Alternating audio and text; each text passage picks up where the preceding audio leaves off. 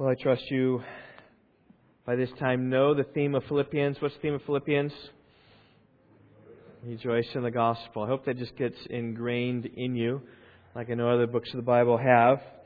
I invite you to open to Philippians chapter 4. So we're here on the home stretch of working through Philippians. It's going to be a sad day for me when we leave this book because it is very precious to me. And I've appreciated it. Now, as you're turning there, I want you to observe there are many different types of people in the church. Some are large, some are smaller. Right? Some are strong like me, right? And others are weaker. Some are young, lots are young, and some are old. Some come from church backgrounds, and some come from totally non-church, out-of-the-world backgrounds that they're saved from. Some are well-off financially. Some struggle financially. Some are weak. Some are strong. Some are outgoing. And some are introverts. And as varied as the gifts are of the people in the church, so also, as people come to sermons, they oftentimes come with a different perspective. Some people like theological preaching. Right? Give me the depth. Give me the theological terms. Let me have it, Steve. And others rather just like applicational preaching. Some like exegetical preaching, right? Finely dividing the Hebrew and Greek words and the grammar. And some just want to hear stories. Some want to know just what to do. Some want to know why to do it. Some likes preaching that gets into real depth, and some likes preaching that doesn't take very long at all. Out in 15 minutes. You're not going to get out in 15 minutes today. Well, this morning, as we preach through Philippians 4, this is going to be for those who just simply wants to know what God wants of them. This is like on the lowest shelf for all of us. In fact, we're going to be looking at these staccato commands. Verse 4 and 5 and 6 and 7 and 8 and 9 are just these short commands about what it is that God wants of us. In light of the gospel, in the light of the great blessings of the gospel, this is how we are to act. And rather than blitzing through all of these, I think in many regards they are one section, but rather than blitzing through them, I want to take some time. And we're just going to slow down. Whereas I could preach 4 through 9 in one message. But I want to just to savor each of these verses. We're going to take 4 and 5 this week. We'll take 6 and 7 next week, and we'll take 8 and 9 the next week. Just taking one point, just pounding it home that we might look at it. This morning, we're going to see just two commands, verses 4 and 5. The first command in verse 4 is to be joyful, and the first command there of verse 5, which is the second command, is to be gentle. These are really the two applications of the text this morning. And if you understand these, joyful and gentle, you can really go home today. Because it's all done. Because God's call upon your life and my life is to be joyful and gentle. Joyful and gentle. That's why I've entitled my sermon, Joyful and Gentle. See if you can see these right here in verse 4 and 5. Verse 4. Rejoice in the Lord always. Again, I will say, rejoice. Let your gentle spirit be known to all men. The Lord is near. Well, I want to pray, and then we'll dig into these texts.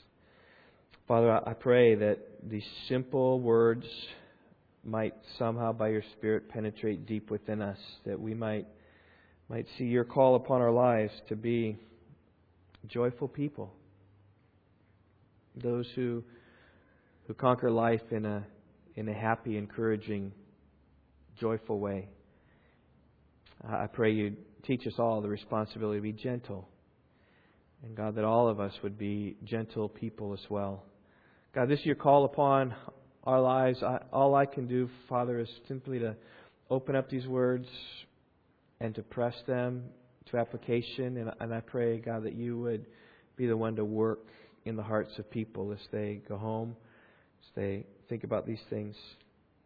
God, dig it deep in the heart and do the work that only you can do. We pray in Jesus' name. Amen. All right, well, let's look at the first one, verse 4. Be joyful. As Paul says, rejoice in the Lord always. Again, I will say rejoice. Now, last week we looked at one specific tiny application of this verse, and that was the rejoicing that we ought to have at the resurrection. We saw the women at the tomb. When they saw Jesus, they were full of fear and great joy. When they saw the empty tomb, rather, they didn't see Jesus. Well, they didn't. They later saw Jesus, but in Matthew's account, they just saw the angel. And they were filled with joy at the resurrection of all that might be. When the disciples were actually in the presence of Jesus, they were filled with joy and amazement. And after Jesus ascended, the resurrected Christ ascended, they went to Jerusalem with joy, rejoicing at all that God had done. And when those at Pisidia Antioch heard the message of the resurrection and came back the next week and realized that the risen Christ message came to them, they responded by rejoicing and glorifying the word of the Lord. And Peter called us to rejoice in God who has caused us to be born again through the resurrection of the dead. And he said later that in that resurrection and in that hope and in that salvation, you greatly rejoice. That all tied around the resurrection. I'm sure that we could pick many themes of Scripture to do that with. But today what I want to do is take verse 4 and maybe broaden it out to get its full scope of application in terms of just our heart to be joyful. Because there are really many more ways, many more applications to rejoice. In fact, it says to rejoice always. So you give me a circumstance and I give you an application. You give me something happening in your life and I give you the application. It's real easy that we should rejoice. And when you think about the Bible, it's to be expected that there's lots of commands and lots of thoughts about rejoicing because the Bible tells the story of God's redeeming work in the world. It's a book filled with good news. That's what the gospel means, right? We need to rejoice in the good news.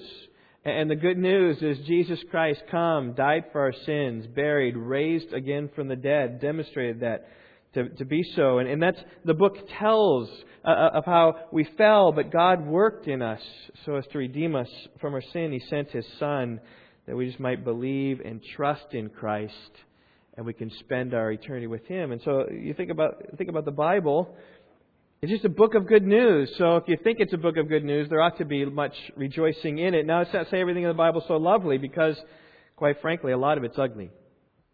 Whether that's Abram, who had a child out of wedlock, or whether it's Moses, who was a murderer, or David, who was both an adulterer and a murderer, or it was the disciples who were faithless cowards, or even the great apostle Paul was by self-proclamation, a blasphemer, a persecutor, and a violent aggressor. The Bible has a lot of dark points in it, but those sins recorded in the Bible only make the overall story that much better because God has overcome these sins at the cross. And the fact that, yes, sinful men have been redeemed, that's reason to rejoice. So you just think about your movie. I'm just thinking about some generic movie, right? Where the character comes in bad. So like take Heidi. It's totally off the top of my head. Heidi, right? The story of this guy in the mountains someplace, and this girl comes along, and he's a gruff, mean old man, and then this girl comes along and changes him. It's like good news rejoicing. That's the message of the Bible. So you take sinful people and He changes them. He redeems them. And so there's much reason to joy. In fact, you might even put it this way. The Bible, the overall message, it's a feel-good story. Yes, there are ups and downs, times of ugliness. When you come to the end, God's plan succeeded. He has redeemed His people. And those who refused are judged. But those who have believed are redeemed. And there's great rejoicing. And that's why the Bible is good news. And so we respect that if it's good news, there's much cause for rejoicing in the Bible. The Psalms are filled with examples of praise. I mean, I'm thinking maybe 40 verses I looked up saw explicit references to joy and rejoicing. I'll just pull out 3 example for you. Psalm 35 verse 9, and my soul shall rejoice in the Lord. It shall exult in His salvation. Right? Rejoicing in God, exulting in His salvation. Everything that God is and has done for me. That psalmist is just saying that's not a command. It's just a testimony. And there's lots of these. Psalm 33:21. Our heart rejoices in Him because we trust in His holy name. As we trust and believe, that leads our hearts to joy and rejoicing in Him. Another testimony, Psalm 13, verse 5. I have trusted in your loving kindness. My heart shall rejoice in your salvation.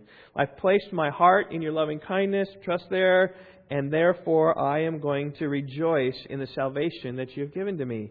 It, And those are just testimonies of something. We could go over many, many more of that. There's just reason to rejoice because the Bible's about God saving His people.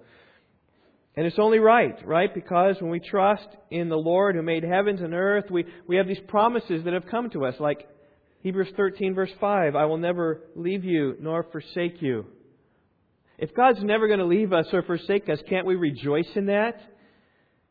Or Romans 8:32, He who did not spare His own Son, but gave Him up for us all, how will He not also with Him freely give us all things, right? In other words, if God has given us Jesus, His one and only Son, how's He going to withhold anything from us? But He's going to give us all things. And in that, there's just reason to rejoice in our salvation. Whether it's good times or bad times, we trust and rejoice in the Lord.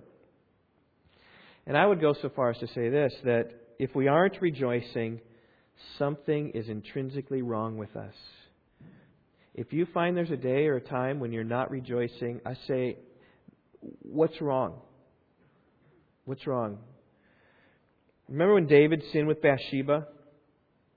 He said this, when I kept silent about my sin, my body wasted away through my groaning all day long. Day and night your hand was heavy upon me. My vitality was drained away as with the fever heat of summer. In other words, he's saying this, as I sinned and I haven't confessed it, I haven't made that right with the Lord, something's not right. I'm not rejoicing in the Lord. Rather, I'm downcast, I'm depressed, I'm tired, I'm sluggish. And David even says that your hand was heavy upon me. Consider that as opposed to after he repented in Psalm 51.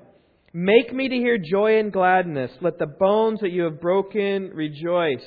In other words, right? I want to be joyful. I want to have gladness in my heart. And the bones which you have crushed, let those rejoice and let me be glad. Because David desperately wanted back his joy from the Lord that he lost. In Psalm 51 it continues, right? Restore to me the joy of your salvation. In our salvation, we have a joy before God. In David's sin, he suppressed that. He saw his own way and wasn't joyful, was sorrowful. And yet God, in His grace, He was saying, please, God, rejoice to me the joy of the salvation that I once had before. And when you're not rejoicing, something is wrong. And I would suspect oftentimes it is sin in your life. Because when God saves us, He gives us joy. Do you know that? When God saves anybody, He gives us a joy. It's only right and proper for us to be joyful people. And if you doubt that, just think about the fruit of the Spirit. The fruit of the Spirit is love, joy, peace. What was that second one again? Love, joy. That is the fruit of the Spirit. When we believe in Jesus, know His forgiveness of sins, God's Spirit comes to dwell in us, and some of the fruit that comes out of our lives is a love towards other people, and it is a joy and a happiness that we have. In other words, the working of God's Spirit in your life will produce a joy-filled life. I put it like this. A joyless Christian is a sinful Christian. I mean, think about how fundamental joy is to the Christian life. Paul wrote in Romans 14:17, the kingdom of God is not eating or drinking, but the kingdom of God is righteousness and peace and joy in the Holy Spirit. In other words, the kingdom of God is not about just the external things that are eaten or done or the days that you keep in context of Revelation 14, but rather it's about the inner qualities of righteousness, or this inner quality of peace that you have with God, or this inner quality of joy. That's what the kingdom of God is about, as God works His work in you. Notice here in verse 4 that God commands us to be joyful. He says, rejoice in the Lord always. Again, I will say rejoice. Just by the way, rejoice and joyful are the same word. Rejoice and joyful. They both refer to the same things. In English, it's just rejoice is the verb and joyful is the noun, or joy is the noun. But we are commanded to rejoice. And whenever we're not joyful, whenever we're not rejoicing, you can equally say that we're disobedient to God's command. Another name for disobedience is sin. And this command here in verse 4 is is all over the Bible. The call to rejoice, the command to rejoice and have joy is all over the Bible. Let's just think about the Old Testament. Let's go to the Psalms again. Before I gave you some Psalms of testimony, now let me give you some Psalms of command. Psalm 32, verse 11. Be glad in the Lord and rejoice, you righteous ones, and shout for joy, all you who are upright in heart. If you're a righteous one, if you're a holy one, the call to you today is to be glad and rejoice and shout for joy. Psalm 48, verse 11. Let Mount Zion be glad. Let the daughters of Judah rejoice. It's just, let us be glad and happy in God. Psalm 100, verse 1 and 2. Shout joyfully to the Lord, all the earth. Serve the Lord with gladness. Come before Him with joyful singing. There's a call and a command to come into God's presence with joy and happiness and glad singing. And there are many, many other Psalms that speak the same way. Psalm 37, verse 4, delight yourself in the Lord. He'll give you the desires of your heart. There's a joy in the Lord. Jesus told us to rejoice. On several occasions, explicitly, He told us to rejoice. Remember when the disciples went out and the demons were subject to them in Jesus' name? Jesus said this, don't rejoice in this, that the spirits are subject to you, but rejoice that your names are recorded in the book of heaven. So in other words, right, rejoice that you're saved and your names are recorded before God, that you're secure. Rejoice in your salvation. Jesus told those who, not when things are going well, but when things are going bad, when you're being persecuted for the sake of Christ. He says, rejoice and be glad, for your reward in heaven is great. Be glad when they're persecuting you, because your reward in heaven is just increasing. Jesus commands us to rejoice. Or Paul commands us to rejoice. Romans 12:12, rejoice with those who rejoice and weep with those who weep. Right there, if someone's rejoicing and you see someone rejoicing, you are supposed to rejoice with them as well. That is a divine command. Right? And if they're sorrowing, you need to weep with them. 2 Corinthians 13:11, finally, brethren, this is right at the end of 2 Corinthians, rejoice. Be made complete, be comforted, be like-minded, live in peace, and the God of love and peace will be with you. The command there is to rejoice, be happy, be glad. Okay, we've seen the Old Testament, we've seen Jesus, we've seen Paul. Let's even think about Revelation, the last day when we're enjoying the marriage supper of the Lamb.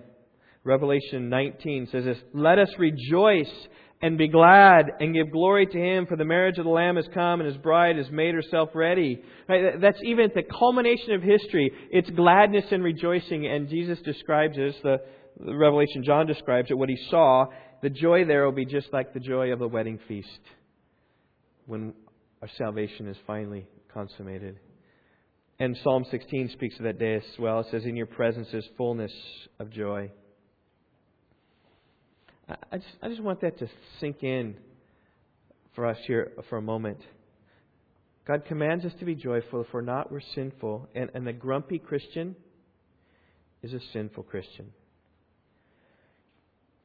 You know, and I just be honest, at Rock Valley Bible Church, one of the things that I have worked hard to promote is a happy church family. A place where it's just joy and happiness to come here. How many of you saw our musical chairs game we played on Wednesday night with some of the teens? You guys see that video? Okay, I sent out the weekly word. How many liked that video? That's just kind of the fun and joy. We spent an hour in the Gospel of John. Andy taught that. An hour in John. And then we spent some time just playing together. That's why our kids are bringing Frisbees to church, so that they can play Frisbee after church. Stephanie brought some stilts, maybe for some of you kids to try your hand at. All right? And just, I want kids to remember that the church was just a joyous, happy time. When yes, we worshiped God together, and yes, we were serious, but there was a joy in that. And afterwards, we just enjoyed each other's company. I want church to be a little bit like a good family's holiday. Now, I'm not talking about a bad family where there's family tension and things like that. I'm talking about a good family. Like last week was Easter, and I don't know what your Easter was like, but our Easter was wonderful. Our tradition in our family is to go to someone's house and we order pizza on Easter. Just to take that whole meal prep and just wipe it out. And we said pizza, and my folks were in Arizona. They didn't see it, but I took pictures. We had all my brothers and sisters were there. Was that everyone was there, Yvonne? Yeah. Everyone was there, and like all the cousins except for, I don't know, maybe 4 or something like that. So all the cousins, that means like 18 cousins, and a spouse was there. And so we had like 40 people, I'm not sure. And so I took a picture of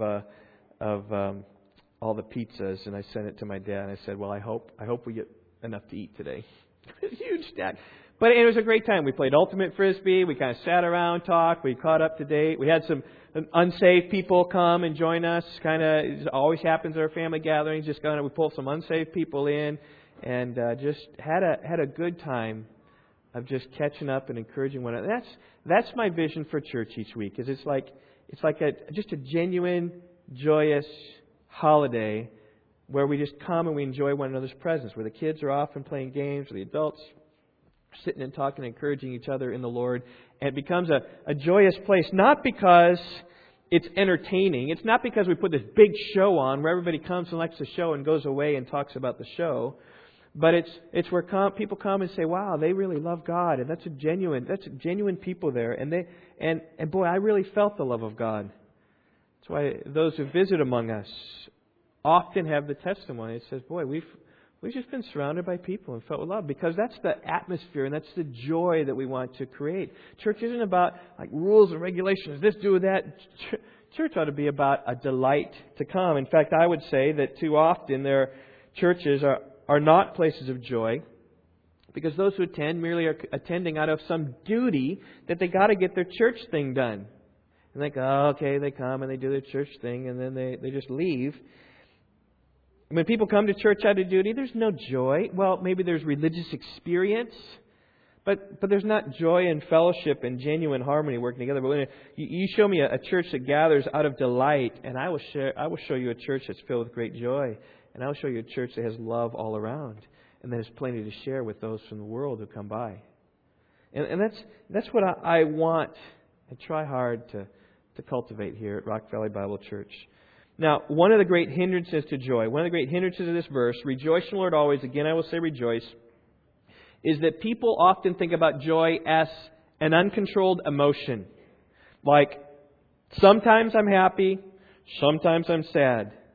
Sometimes I'm joyful, and sometimes I'm not. Almost as if we're not really in control of our emotions. Like something outside of us is controlling our emotions. And sometimes it'll work, and sometimes we'll be joyful like verse 4 says, and sometimes we won't. It just depends upon the particular circumstances that are around us. But Paul gives no room for such a perspective, because he says, rejoice in the Lord always. Again, I will say, rejoice. And if he's saying always, that doesn't leave you to say, okay, well, I'm joyful today, but tomorrow I'm not. No, it's always. You got to always be there. Right? Oh, well, today's circumstances are good, so I'm joyful. And, well, actually today things aren't going so well. I'm not so joyful today. There's no room for that at all. You might put it this way. Joy is a choice. You can choose to be joyful, or you can choose to be grumpy. Now, there will be seasons of our life, though, okay, where things are difficult. And I'm not denying that, and nor am I at all advocating a fake smiley happy. You guys ever been to fake smiley happy churches? Maybe not peak churches, but maybe people you see. Hey, how you doing? Good to see you in the Lord. Yeah, just so good today. You can't sustain that. I'm talking about just genuine, real joy. Hey, good to see you. How are you doing? You can sustain that, but you can't sustain some of this extrovert show, I think oftentimes it's put on at church. And I'm thinking about there are seasons in life where things are just hard, and you can't just put on this fake whatever smile and see everything go well. It's hard, and when it is, I want to encourage you to fight for your joy. And Psalm 42 is a great example of that. You can just write it down. The psalmist in Psalm 42 was in despair. He is far from the people of God, being mocked in his faith. He was in tears day and night, really struggling. And he was really struggling with God, really struggling with his feelings, his emotions. And as he remembered the days when he used to go along with a throng and lead them to the house of worship, when he was there with a voice of joy and thanksgiving, with the multitude keeping festival. And he remembered the time when he was in the temple, but now he's not in that place, and now he's sorrowful. He remembered the worship, but that wasn't his feelings now. And the psalmist, I want you to notice in Psalm 42, didn't just say, well, that was then and this is now. Woe is me. Look at all these hard things. That's now. Rather, what he does is he doesn't give in to his emotions. Rather, what he does, he tries to push his soul into joy and happiness. 3 times this verse is mentioned in 42 and once in 43, which are kind of twin psalms. Why are you in despair, O my soul? And why have you become disturbed within me? Hope in God, for I shall again praise Him for the help of His presence. He's saying, soul, why are you dismayed?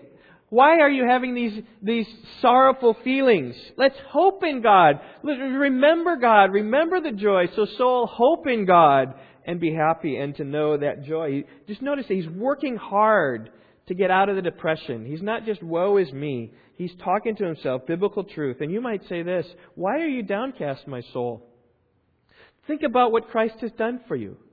He has come and redeemed you. He has died for you. He's demonstrated His love for you. He's poured out His blood for you. That which the sacrifice of the Old Testament could never do, that He has done. And the promises of God is that He's given you His righteousness because He has taken your sin upon the cross. Don't be downcast, O soul. Right? It may be hard for this little time. I may be facing some of these difficult, sorrowful things that are pulling me down, but I've got a greater reality that's bigger than that.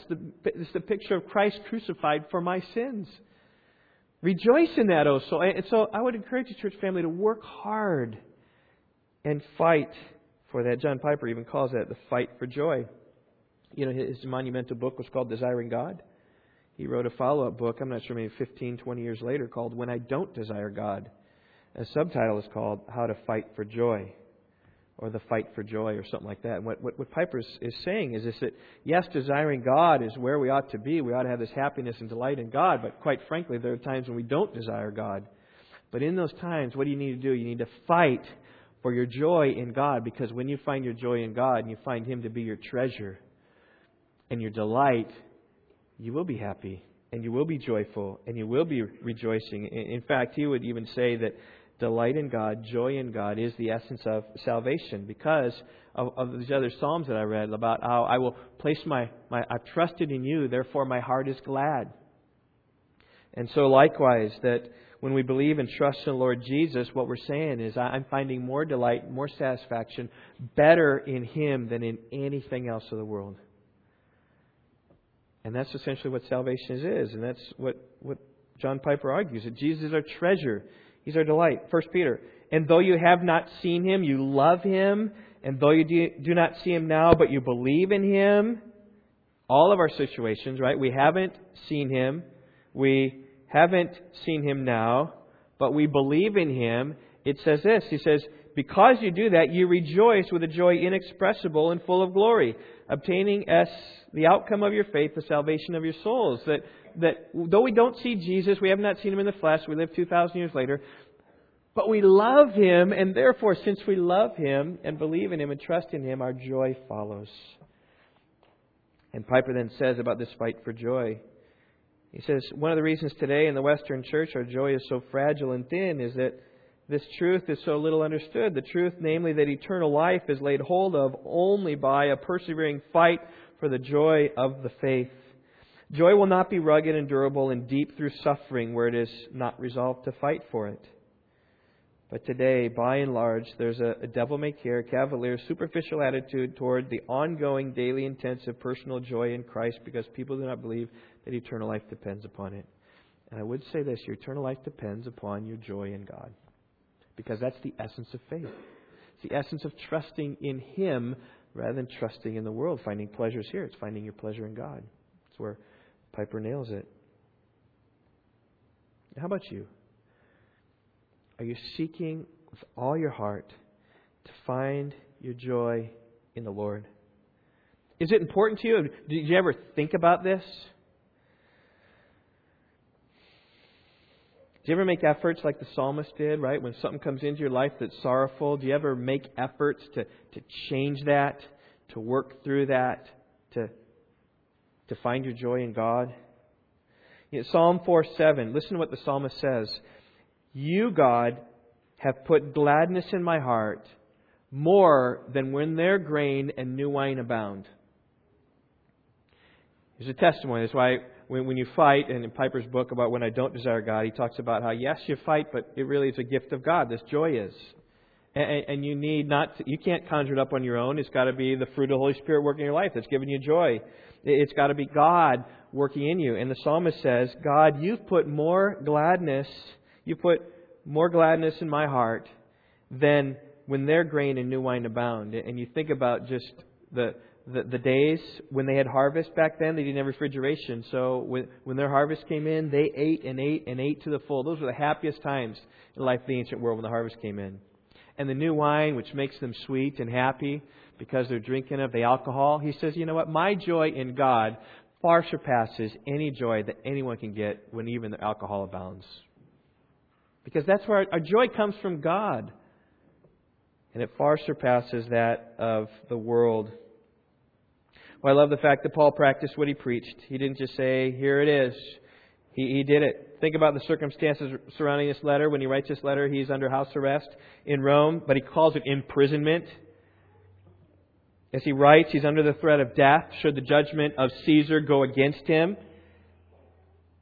And as he writes, there are many people out there preaching Christ who are preaching from envy and strife, thinking that they're going to cause Paul distress in his imprisonment.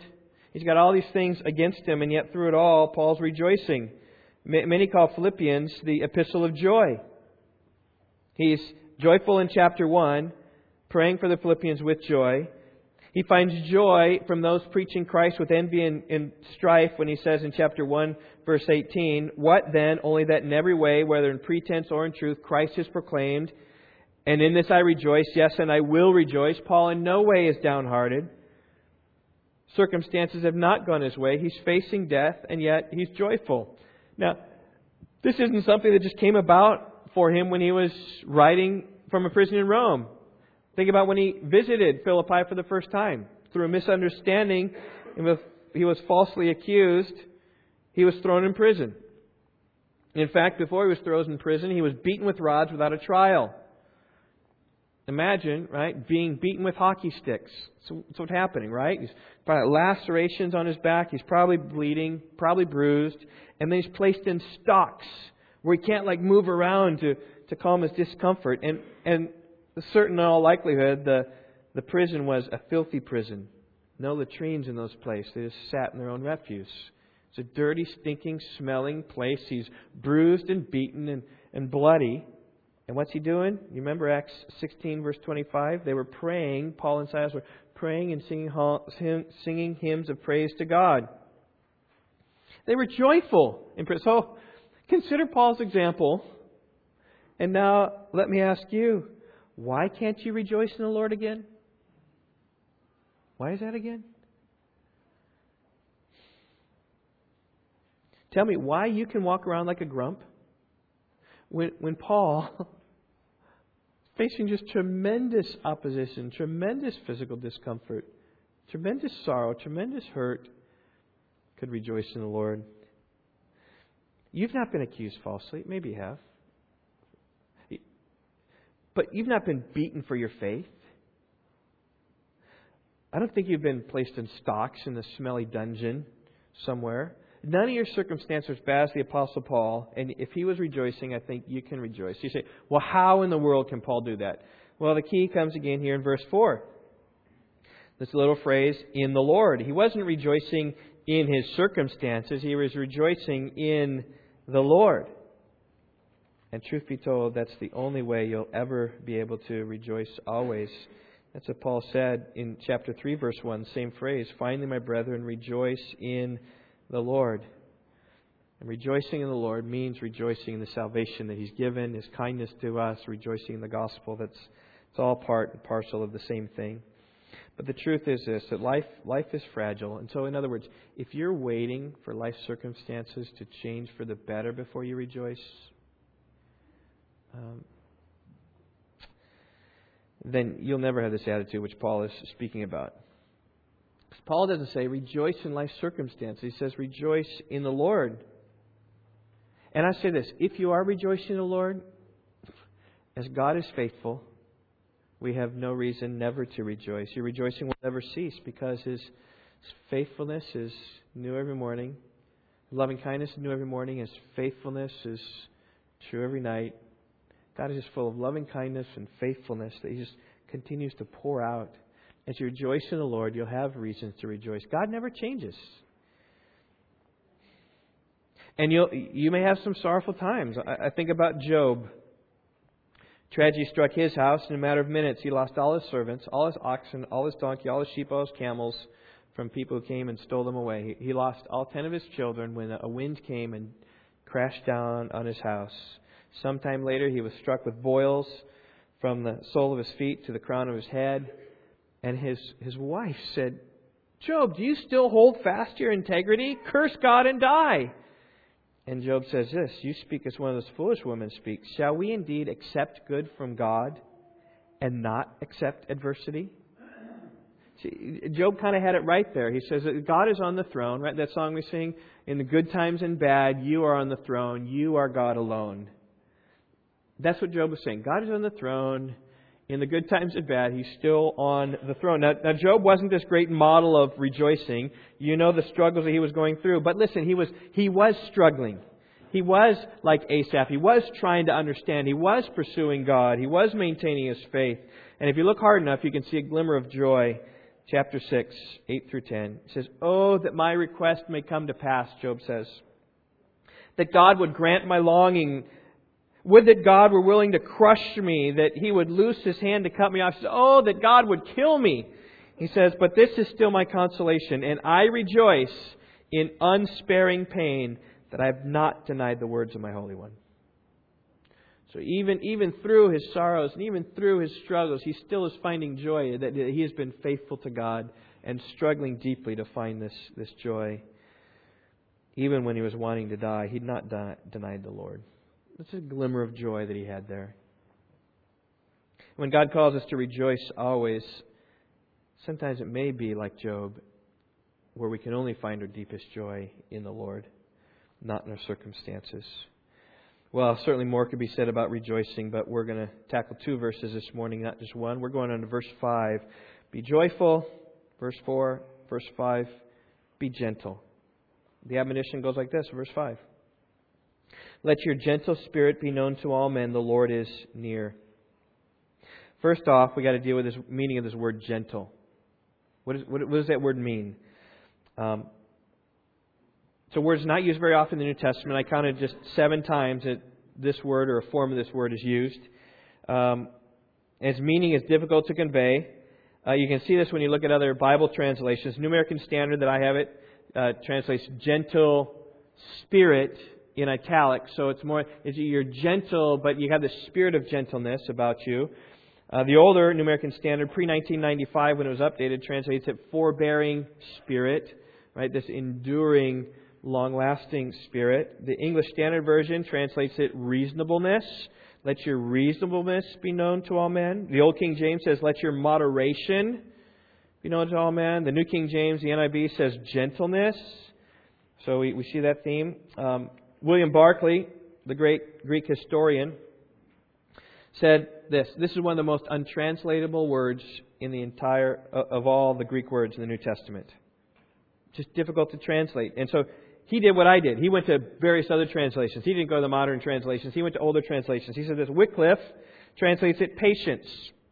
And I just want you to listen for how it's translated, because they're all kind of showing you the sphere of what this word means.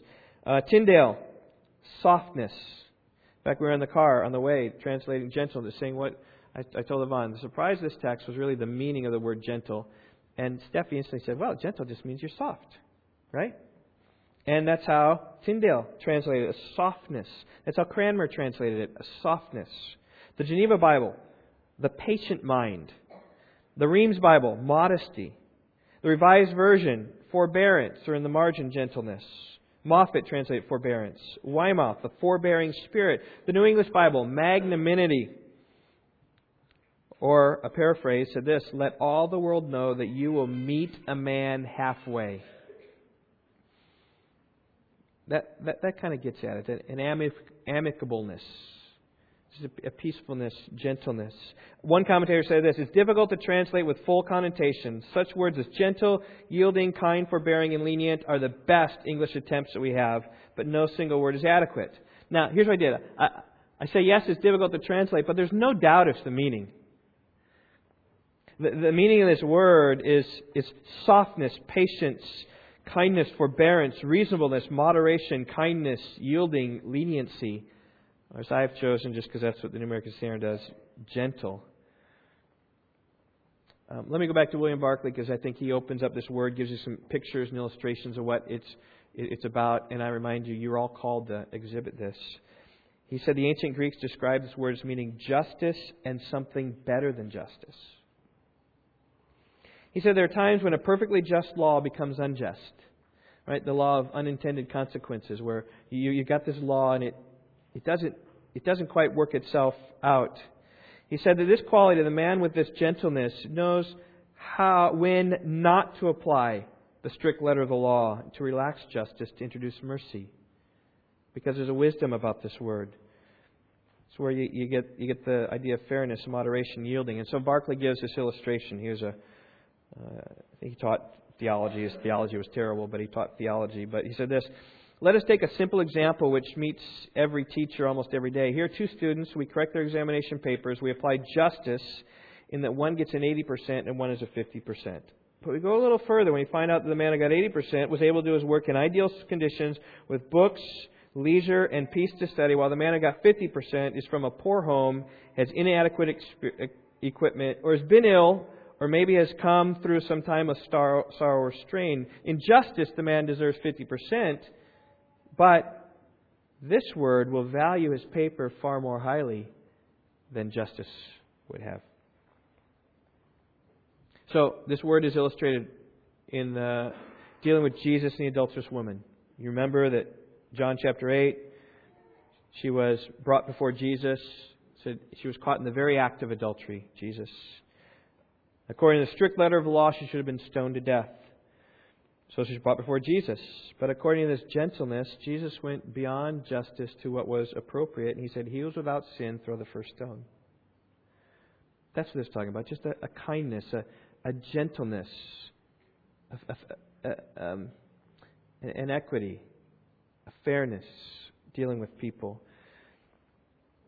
Fairness, softness, reasonableness. That's what God is calling us. So let's take the opposite of this word. I think the opposite of this word is a contentious woman spoken about in Proverbs. The contentious woman, the one who's got to have everything exactly right all the time. Willing to bring up past hurts to make her point. And wants everything to go her way. Wants everything to be perfectly set.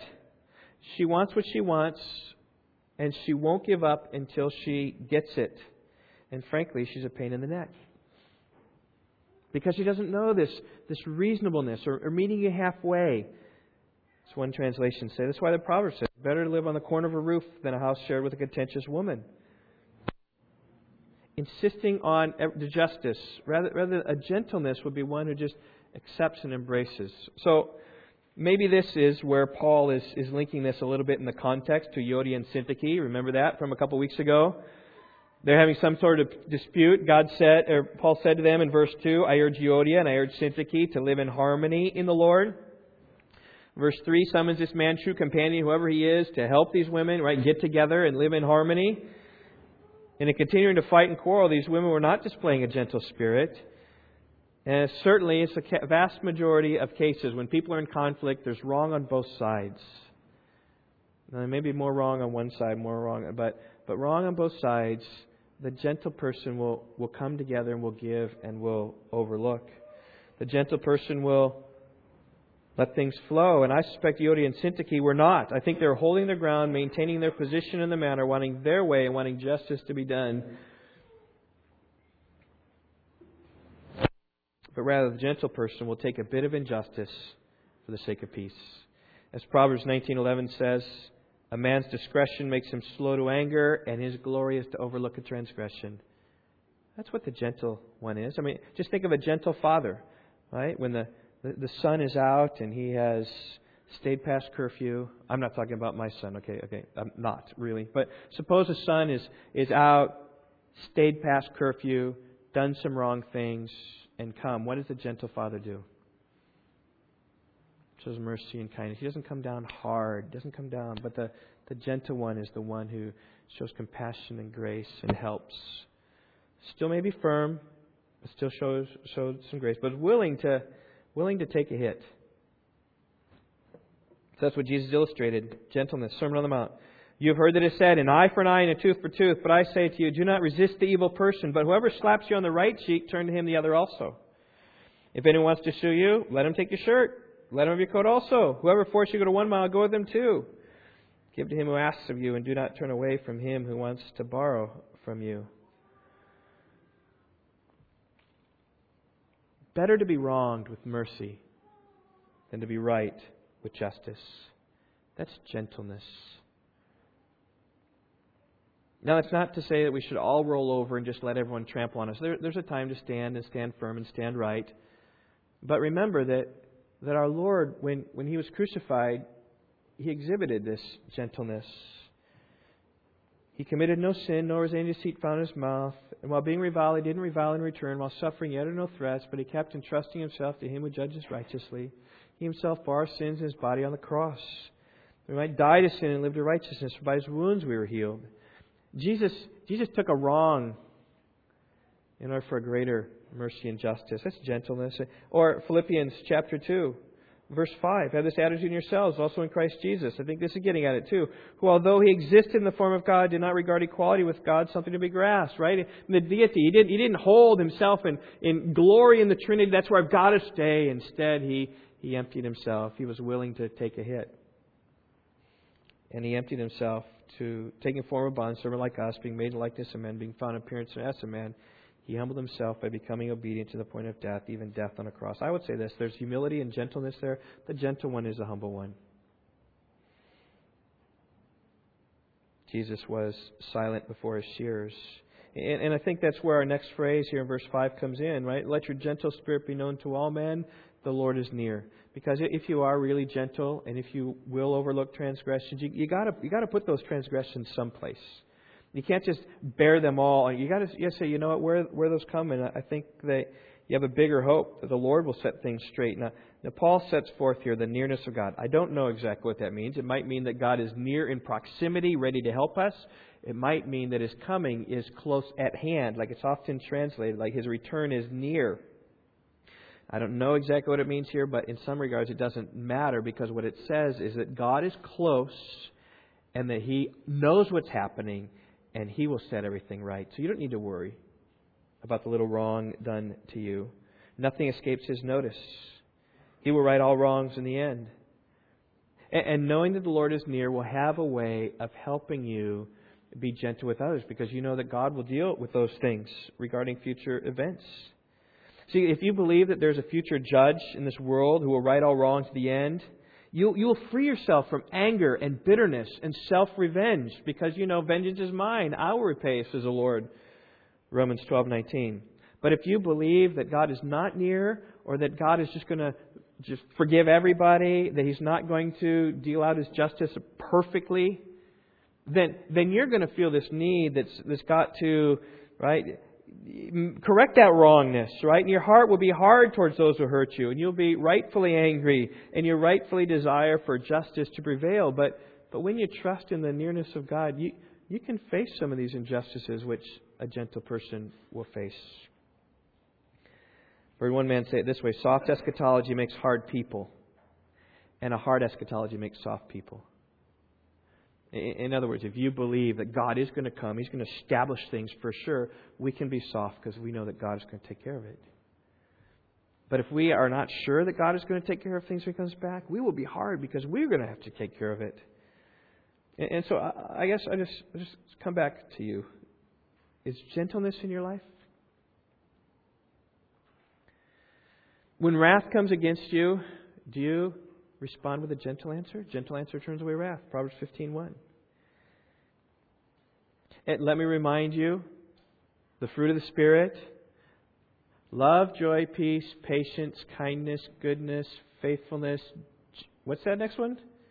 Gentleness and self-control. Now that word is a little different. Okay, it's not the same word, but they're synonyms for sure. Paul used them as synonyms in 2 Corinthians 10:1, I think.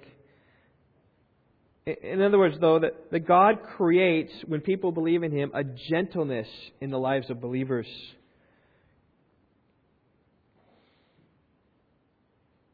Has God so worked in your life to give you a gentleness of life and character?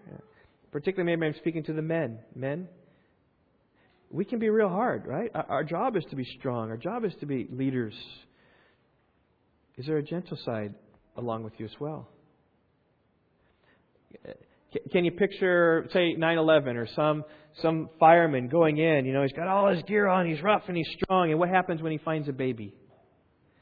He picks it up very gently. And the media loves those pictures, right? Of the big, strong fireman showing his gentleness to bring out this baby that he has found in the burning building.